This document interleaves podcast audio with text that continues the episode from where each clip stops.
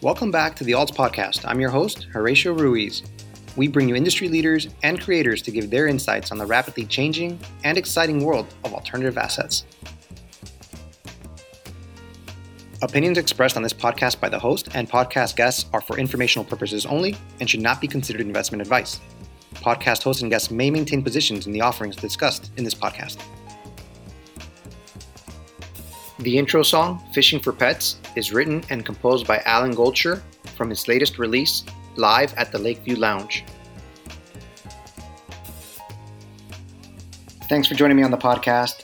On today's episode, we're talking Pokemon with Jesus Garcia, the consignments director for trading card games at Heritage Auctions. Jesus is a lifelong Pokemon fan, going back to the franchise's motion picture release in 1999. Today, we're going to talk about what makes Pokemon so special, some of the holy grails that the brand has to offer, and we'll also get into the emergence of Magic the Gathering. This episode is a great way to learn more about Pokemon and get inside an expert's viewpoint on the importance and increasing popularity of the brand. I hope you enjoy my conversation with Jesus.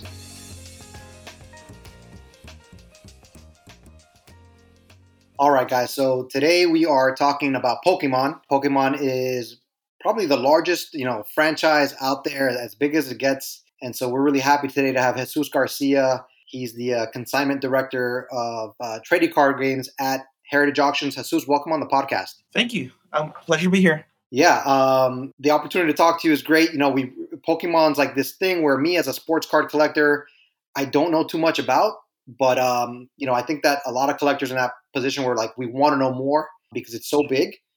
Um, and I kind of just wanted to start with with you and kind of how you kind of became sort of like this Pokemon expert. Yeah, no. So I mean, I was kind of you know like like every other kid in the late '90s. I would get home from school and I would watch you know the cartoons and Pokemon was always on. I would wake up in the mornings on Saturday, Pokemon was on, and I kind of just fell in love with the story. And then I got introduced, you know, to uh, Pokemon Red and Pokemon Blue, and it just kind of grew from there. And then, you know, I'm like, oh, great. So I got the cartoons, I got video games, and now there's cards that I can collect. And just kind of, you know, all came together over time. You talk about the, the Pokemon Red and the Pokemon Blue. Uh, those were the video games, right? That came out. Correct. Yes. And what what was the difference between those two? Nothing really. Just the uh, actual cover. Um, you know, I was a fan of Pokemon Red because of Charizard, of course. Um, but it's funny, you know, a lot of people don't know that Pokemon actually started as a video game first, and then the card game got introduced, and then the anime afterwards. So that's me. I, I thought that the anime got created first, and that then from there, that's where kind of the video game and the, the card game got introduced from there. Yeah, no. Um, you know, in 1996, you know, uh, Pocket Monsters Red and Green were introduced in Japan as a, as, a, as the first two um, Pokemon video games, and they were a, a, massive hit. And then after that, you know, uh, Pokemon started creating what are known as TopSun cards, little bubblegum packs. You know, they had two cards each, and that was just kind of like a trial base. You know, whether they were trying to figure out if kids would be interested in, in, in collecting cards with their characters on there, and you know, it worked out, and you know, the rest is pretty much history after that point. Okay, so then let me ask you this question then. So they introduced it as a card game in Japan. Was it meant to be collected or was it meant to be an actual game where you battle each other? So the the TopSun cards, which were the original cards, those were meant to be, you know, collectible. And then whenever they introduced the actual trading card game afterwards, that was meant to actually play. And I imagine that those are sort of like those early cards are like the holy the holy grails because I, I keep hearing about the 1999, and we'll jump into that. But just to kind of cover my bases, that those original Japanese cards must be like like in high demand. Yeah. Um. So the TopSun cards, you know, obviously the one with Charizard bonnet, the one that has the blue back and no number, that's one of the highest sought after cards in Pokemon. And then uh, the the Japanese basic Charizard, the one with the no rarity symbol on the bottom right corner, uh, that's one of the other ones that you know everybody's after. And would you say that those are more valuable than the the 99 Charizard, uh, you know, foils? I don't think so. I think the uh, the English cards will always have more value. That's just kind of you know how the collector base is, um, and not just for cards, for every other collectible out there. The English versions will always go for a little bit more than the international. I just keep, I just have like all these questions. I keep pop, popping up. It's interesting. Is it something where, where it's like it's like it almost doesn't make sense? You tell me like where maybe the Japanese cards are are are more rare, but for some reason, like you said, there's just like this preference, or is it really because of the rarity where a Charizard foil 9910, you know, PSA 10 is really more rare than you than any Japanese card? It's a little bit of both. You know, every collector is different. I personally love the Japanese stuff just because you know it didn't come first. Uh, but then I've, I've spoken to other collectors, and it's one of those things where they just want to be able to read what's on the card. All right, so then so you started collecting the cards, and just go, going back to your personal journey. So like, did you start as a collector because you liked the way the cards looked, and you started kind of curating them, you know, building a set, or was it that you were into the card game because you were playing the game? I started off as a collector. Again, I used to play the, the video game uh, quite often, but the card game to me was just more about the nostalgia and trying to trying to catch them all, kind of like you know the franchise's motto, and uh, that's pretty much how it went. Uh, unfortunately, you know, I was one of those kids that had my cards all over the floor. Then mom came in, you know, threw all of them away. But so then you know you, you built up like this passion. You you got really you know you love Pokemon, and uh, you know, quick story like on my end when the Pokemon movie came out in the United States. Do you know what what year that was? Ninety nine.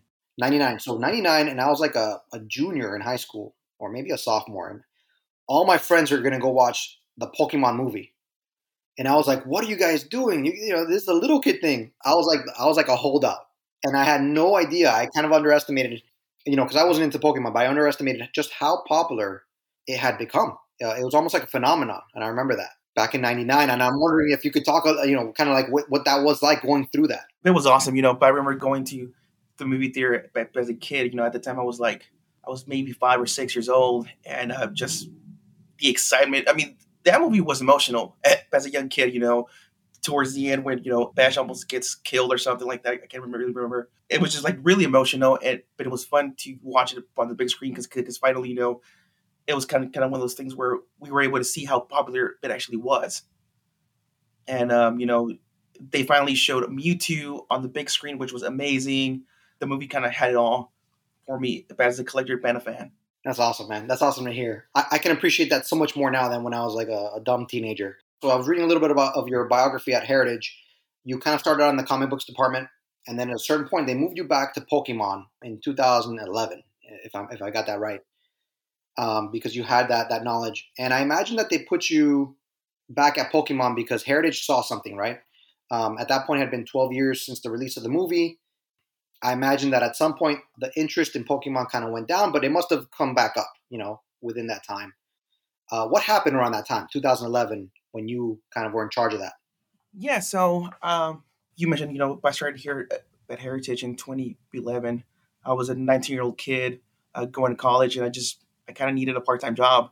Uh, so I came on board. I applied for a, for a summer internship, and you know they were very kind enough to give you the opportunity to go to school and work here at the same time. You know, that's great. You know, I get to read comics all day and mess around with them. that's that's pretty cool, and still get a chance to go to school. Uh, so so I started working in the comic book department, and then we, you know, I started doing a little bit of that. Uh, then Comic Art got introduced to me. I love Comic Art now as well. And then we started the animation art department. You know, all my favorite cartoons growing up as a kid and movies and all that stuff too and I, I actually started doing Pokemon in around 2016. We sold a Pikachu Illustrator PSA 9 back then for 54,000 and that's whenever we started getting, you know, emails and phone calls about Pokemon. And me as, you know, the only kid around, you know, I work with a lot of much older people than myself. I was kind of the only one that knew what uh, what a Pokemon was. and I was like, you know, I'll do it, you know, um, and I was really excited about it. You know, I I went home and I remember, you know, just doing all the research as much as I, as I could to try to, you know, get it all back in my mind. And you know, it's it's been a wild ride. It's it's been fun. You know, we started off with a with a small section in the comic book category every four months, and you know, within the last couple couple of years, we've grown. You know, now I have my own staff. We have our own category, our own catalogs. Um, yeah, it's it's been very fun. Can you go back to that that card? It was the the Pikachu uh, Illustrator. So that's a, we're talking about sort of like these Grails in the Pokemon uh, collection. Was there some sort of like not underground, but like you know 2016, 2015, and I'm just talking from maybe a sports card. The hobby was still that. It was a hobby, right? The serious money was only really being spent on the top top stuff, and you could get some stuff relatively cheap still. Um, that right now is worth you know some stuff is worth six figures that maybe a couple you know say five six years ago you could get for a couple thousand bucks where did that come from? Like, I'm wondering, was was there always has this collect has these Pokemon collectors always been there? These serious investors and collectors always sort of been there? I think so. I personally just felt, you know, it was just a matter of time. Me personally, you know, I grew up with Pokemon. And now, you know, that I'm in my early 30s, it's one of those things where I have a good paying job now. I'm out of college. I have a little bit of, you know, accessible money that I can go back and buy stuff that I grew up with and bring back that kid in me. And I think, you know, that's what what really happened, you know, because Pokemon really started going up in price, like, you know, to crazy levels in 2020. So, what makes that illustrator so valuable? If we can talk specifically about that card. Yeah, so the Pikachu illustrator, you know, that's what everybody in the community considers as the holy grail in the trading card game. There was only 39 copies distributed. It was part of an illustration contest in 1997 where kids could, you know, draw their favorite Pokemon and and submit it to the art contest. And these cards were given out to the winners. You know, in 2016, we sold a copy for 54,000.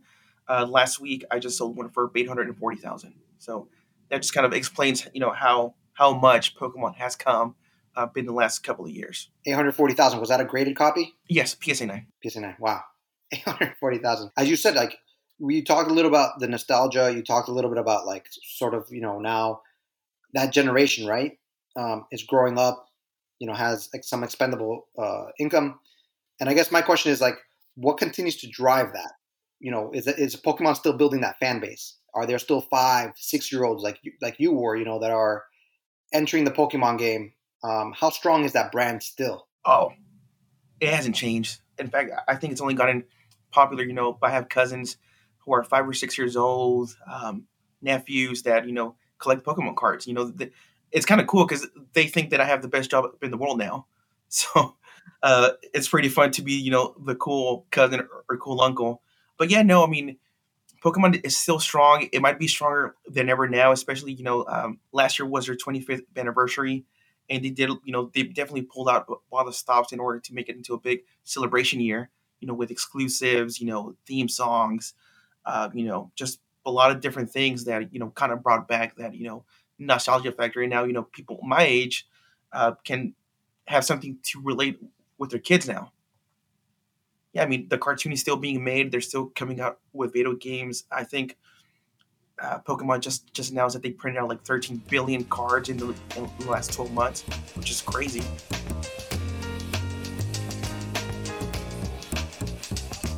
Yeah. So to touch on, on some of the things, I didn't realize the staying power of Pokemon until um, that 25th anniversary, and you know uh, McDonald's was giving away Pokemon cards with with every Happy Meal. So I'm like, oh, okay, you get some, you get some Pokemon cards, great.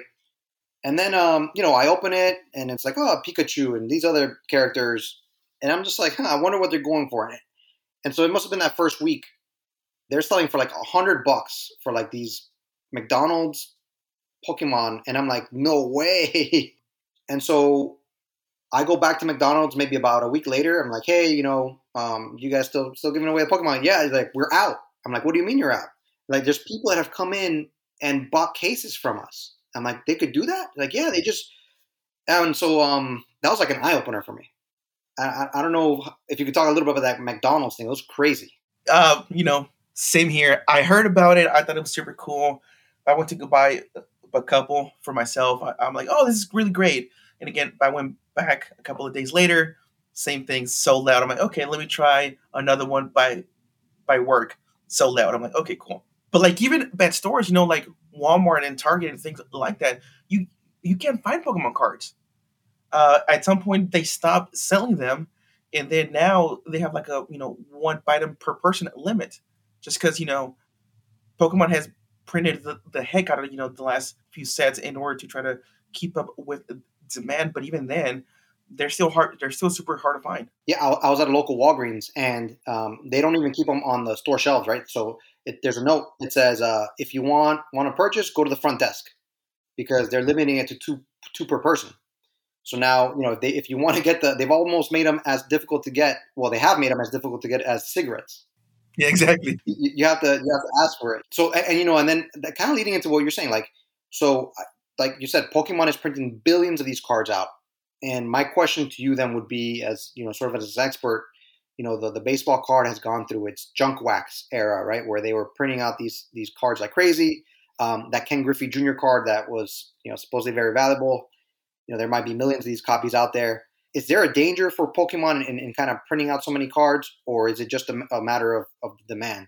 I think it's a little bit of both. So, like with the newer sets, the ones that they're you know obviously overprinting, I think it's more of just you know the demand is still out there for them. Um, you know, again, like we're um, speaking right now, you can't keep these cards in stock at stores. But I think been been the long term scheme of things, you know, definitely the vintage stuff will go up in price, while the mo- the more modern stuff will kind of you know level out and kind of um, stay there. Uh, but you know, my point of view is as long as you know people want them, keep on printing them. Pokemon's, I you know, they're they're they're that's their business, right? And, and absolutely right. I guess I'm wondering as, as, a collector, right, as somebody that is, is been in Pokemon, or even someone that wants to enter and kind of understand Pokemon. I'm wondering if if you really kind of if you want to start off with putting down a lot of money on, on the on the current cards because chances are that in a couple years, like you said, or maybe even a year from now, that market might kind of just come down. My advice to people, if somebody's trying to get into Pokemon cards, you know, there's two differences. There's the collector standpoint and then the investor point of view. The collector base, you know, buy what you like. The investor part of it is more, you know, I kind of feel that the stuff that was printed out, you know, in the mid 2000s, uh, that's going to go up in price just because that's kind of where the one period in time where the Pokemon trend card game was on a downward trend. And there were very limited printings, you know, um, there was an abundance of them at, at the store because really, you know, it, it, it, was that one weird gap between our generation and the next one that we were all teenagers and, and we weren't really into it anymore and that stuff, you know, graded being a PSA 10 or a CGC 10 or Beckett 10, um, that can go, you know, for considerable money now. But I think in the long term, that's what's going to keep on going up in price. What sets would those be, by the way, for someone that's listening and is kind of interested in looking at that? It, it's called the EX. Uh, they did about 16 or 17 sets, part of that. Uh, the real more expensive ones that are, you know, highly sought after are the ultra rare cards and those have a distinctive, you know, like a silver foil border around the front. Um, those in PSA 10 um, would probably be, you know, what I would advise for people to get into. You're, you made a great point about, you know, the difference between an investor or collector, and maybe you could be, you could definitely be both, right? You could be an investor collector. And my question, I guess, is this: like, if you're really going to get into Pokemon, right? Should you understand the game? You know, should you understand, you know, the show? or is it something that you could jump into the cards without kind of without really getting having that background of what Pokemon stands for? You know, because and and I want to add one last thing. Like you talked about, like how you as a child it was so emotional to watch that movie, right? Like like you have like like you feel it, right? Like you you have that deep understanding of the brand. Can someone just jump in without uh, really truly understanding that? I'm torn about that question. I want to say, you know, no, but in mm-hmm. reality, you know, yeah anything with Charizard on it, it is going to go up in price, no matter what. No matter what bear it's from, no matter from what set it's from, no matter the grade, that's going to go up. And it's basically it's more about just finding out, you know, which Pokemon are popular. So you know, you you can easily go online, you know, and figure that out fairly quickly for somebody that has no idea what a Pokemon is, you know, and definitely just get into the market fairly quickly. Yeah, you can get into market, and, and, and I mean, and then you just have to do your research on cards and things like that. I imagine though that like having that understanding from the beginning puts you at a, puts you at an advantage just because like you know you're you're you're you're in the culture, you know you're in the, the community, and that helps out a lot. Absolutely, yeah. No, I totally agree with you on that one. All right, so kind of shifted, and I found something really interesting in your biography, and uh, you mentioned it, um, the Rad Dad collection, and this is something that that uh, you mentioned was one of your highlights of your career, right? And I'm wondering, without me kind of saying too much, like what is the Rad Dad collection? What was your involvement, and why is it so special to you? The Rad Dad collection came from this beautiful family. I got to meet, you know, the mom and the children at their home. So the Rad Dad collection is pretty much, you know, a collection that their father used to collect. Um, you know, he was the the big Pokemon guy in the family. The kids were interested, but when it came down to you know a Pokemon fan, it was their dad and you know, um, um, sadly he he did he did pass away at a very young age. He left, you know, their his entire you know Pokemon collection to to his kids. It included you know booster boxes, uh, thousands of cards, uh, toys, memorabilia, anything that you can think of. He had. And whenever you know, I got the phone call, it was from the youngest son, Matt, and um, you know, he, he and I started speaking, and, and it it turned out that the collection was more important because it came from from their dad, uh, who they all call the Rad Dad. That's kind of you know the moniker of of the name. Yeah, so we started talking about the collection and all that, you know, and um, they wanted you know my opinion on value, and I kind of I was like, well, you know, it's it's very massive. You know, I would definitely have have to go out and see it in person. They were very kind. You know, they welcomed me into their home. I remember the um, the mom she made uh, cookies and been had you know waters for us and all that stuff, and it was it was just very you know homecoming. And you know, I sat down with them and we started discussing it. You know, and that's where I really got to know them and, and just how close the family was. You know, uh, and just you know the dad their dad wasn't there anymore, but they had this collection that they could share with with everyone else. It was more about them sharing the love that their dad had for Pokemon with the community and opening up, you know, um, that chapter in their life again. And and, and um, you know, the collection realized I saw there three point two million dollars. You know, there's a little bit of uh, things to go in there. Like, obviously, he left. He must have left some really amazing stuff, some one of a kind stuff, maybe even to achieve that kind of that kind of value. But the second thing is like like you mentioned, like the the emotional attachments, right? What the items must have meant to the family. And so I'm wondering, you know, if you could talk a little bit about that, like the value of the collection, what was in it, maybe, but also kind of how did the family, you know, feel about, you know, selling off the collection? If there was some sadness there at all. It was a little hard for them to, you know, to uh, to part with it.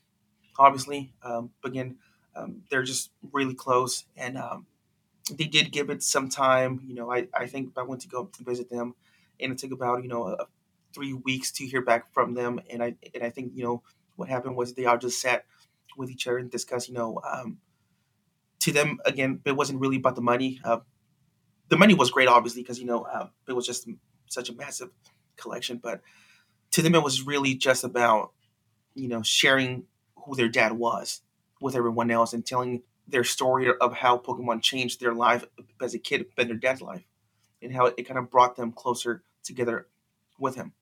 You know, in terms of what was in the collection, you know, was large amounts of sealed boxes, uh, both English and Japanese, which would which were the bulk of the money in the long run. Um, you had a first edition Charizard, a lot of you know different memorabilia type things, promotional cards, complete sets. Uh, they pretty much had it all. When was that, by the way? Because I'm curious. That was 2021. Oh, 2021. Oh, okay. Wow.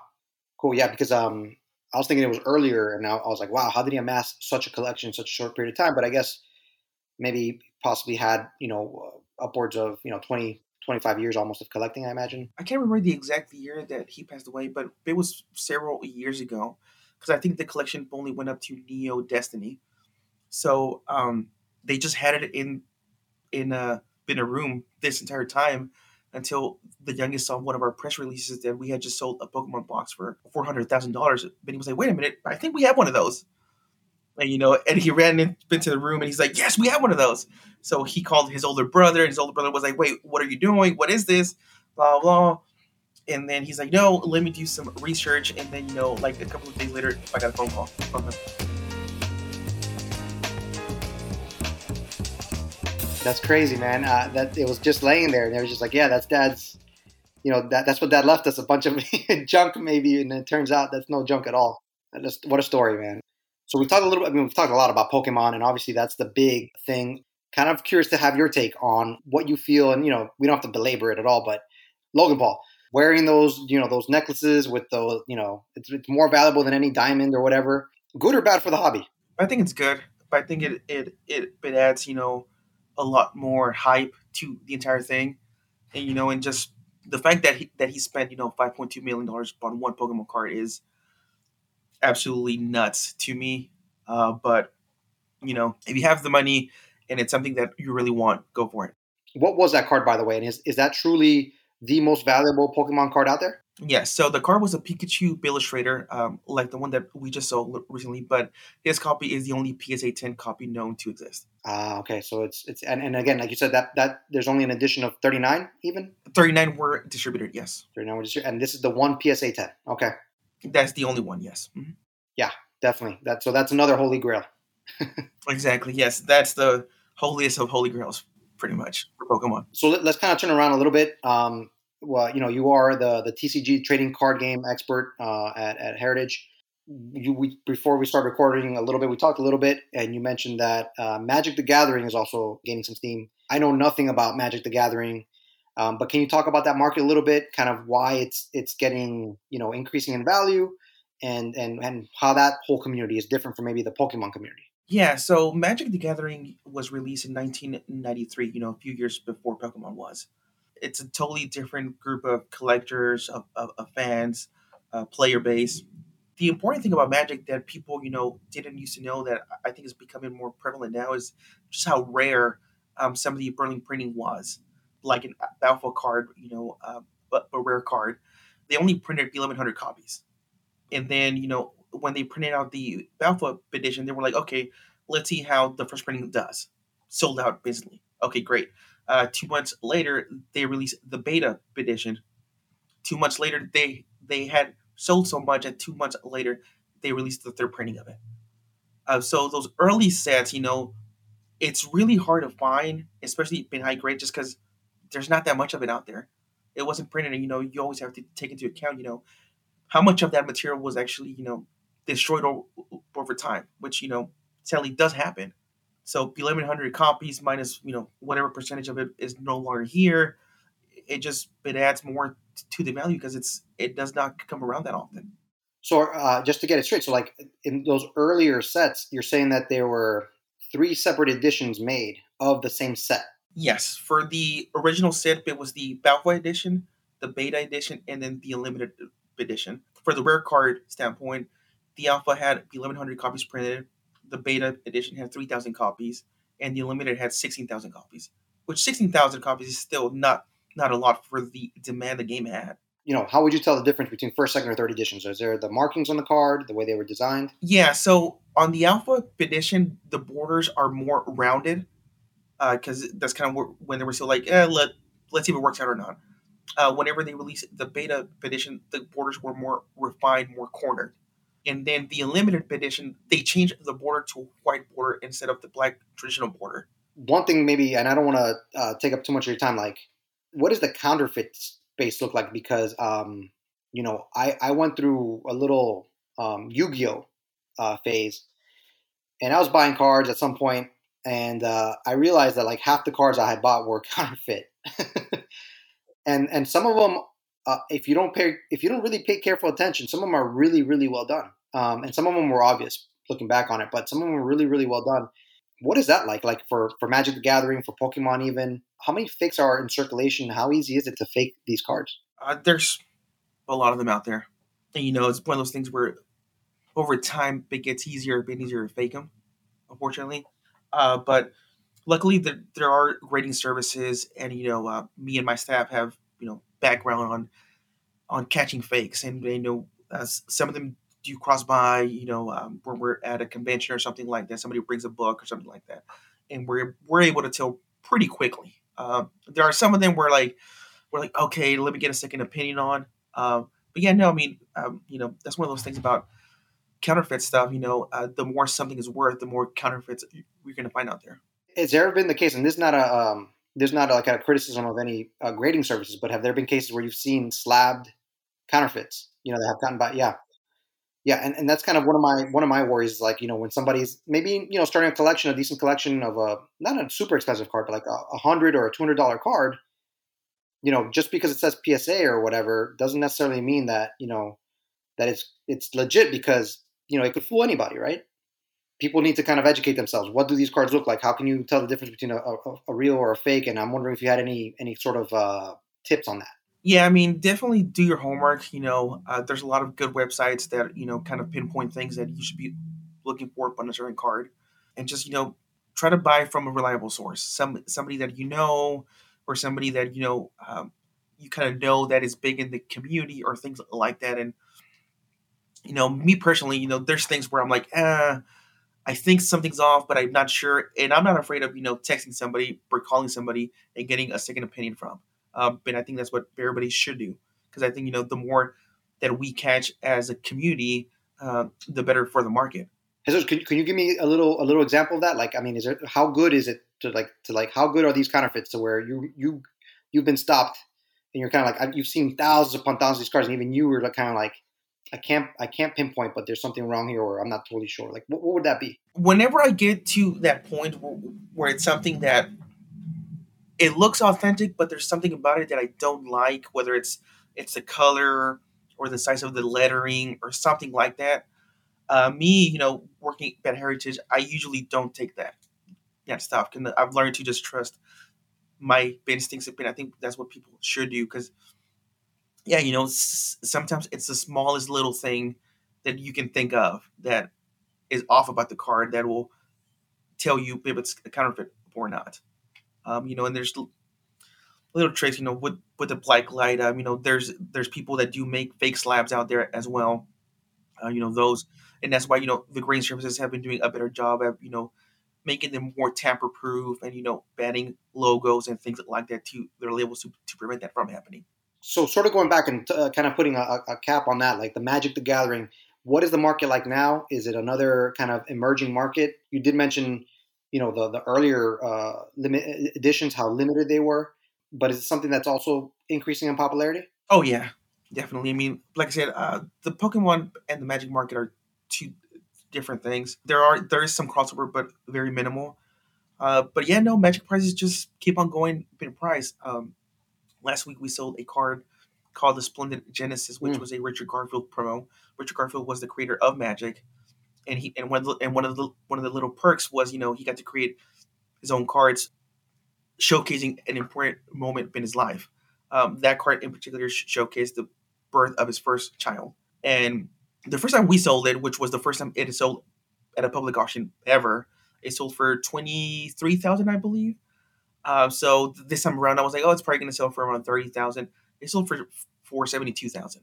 I mean, which which just kind of shows you know uh, just how fast the market is growing overall, and just how it, it's one of those things where people are finally realizing how rare this stuff is, and that's that's the biggest key with Magic. It's so much more rare than Pokemon, than Yu Gi Oh, than than anything else. Yeah. What was that gap like? What was that timeline between the 23,000, 27,000 and the 472,000? What was that? Uh, a little over a year, like a year and four months. A little over a year? Yeah. So, I mean, um, this is, you know, this is news to me. Like, this is like, see, I, I guess when I'm not in the space, I don't understand how powerful that market is, man. I mean, you know, unless you're in it, you know, but, but that's amazing. Yeah. Yeah, no, but I personally think, you know, that's one of the things that you know we as an auction house offer. We are introducing these rare cards that people might not know about, and you know we do our work and our research to, to figure out you know how, what was the printing run. Um, this card in particular, there was only 110 copies printed out because he only gave he only gave them out to friends and family, and that's it. Uh, so the, the only way you could get one of those cards is by being a relative or really close to him. Uh, they were never sold. They were never reprinted by the set, and that's what the general population doesn't know, and that's you know our job to educate people and, and explain why something is worth this much. Jesus, thank you so much for your time. I kind of uh, wanted to end with you know your end of, of, of, of things, the heritage auctions. You know, do you currently have a big auction going on? When's your next big auction going to happen? And and what are some things that you know a collector or an investor can look for in there? So my next big auction is late September. We just launched our first solo trading card game weekly auctions. Uh, those start on Wednesday nights at uh, 10 p.m. and the live bidding starts the next Wednesday at 8 p.m. Central Time. Uh, we're just about to launch our showcase auction called the Legendary Pokemon Showcase Auction. Uh, that's going to run for a month, and our big next signature auction is going to be late late September, in the in, in our next signature auction in September. And, and what's the difference between, say, something like a signature auction and like your weekly auction that you mentioned? It's more of a price point because there are different levels, you know, of how much people can spend. I can't spend, you know, personally, hundred thousand dollars on a card. Our select weekly auctions range from one hundred fifty dollars to three thousand dollars to five thousand dollars. Our showcase auctions are kind of they're not the the high high end and they're not the low end stuff. They're kind of just themed.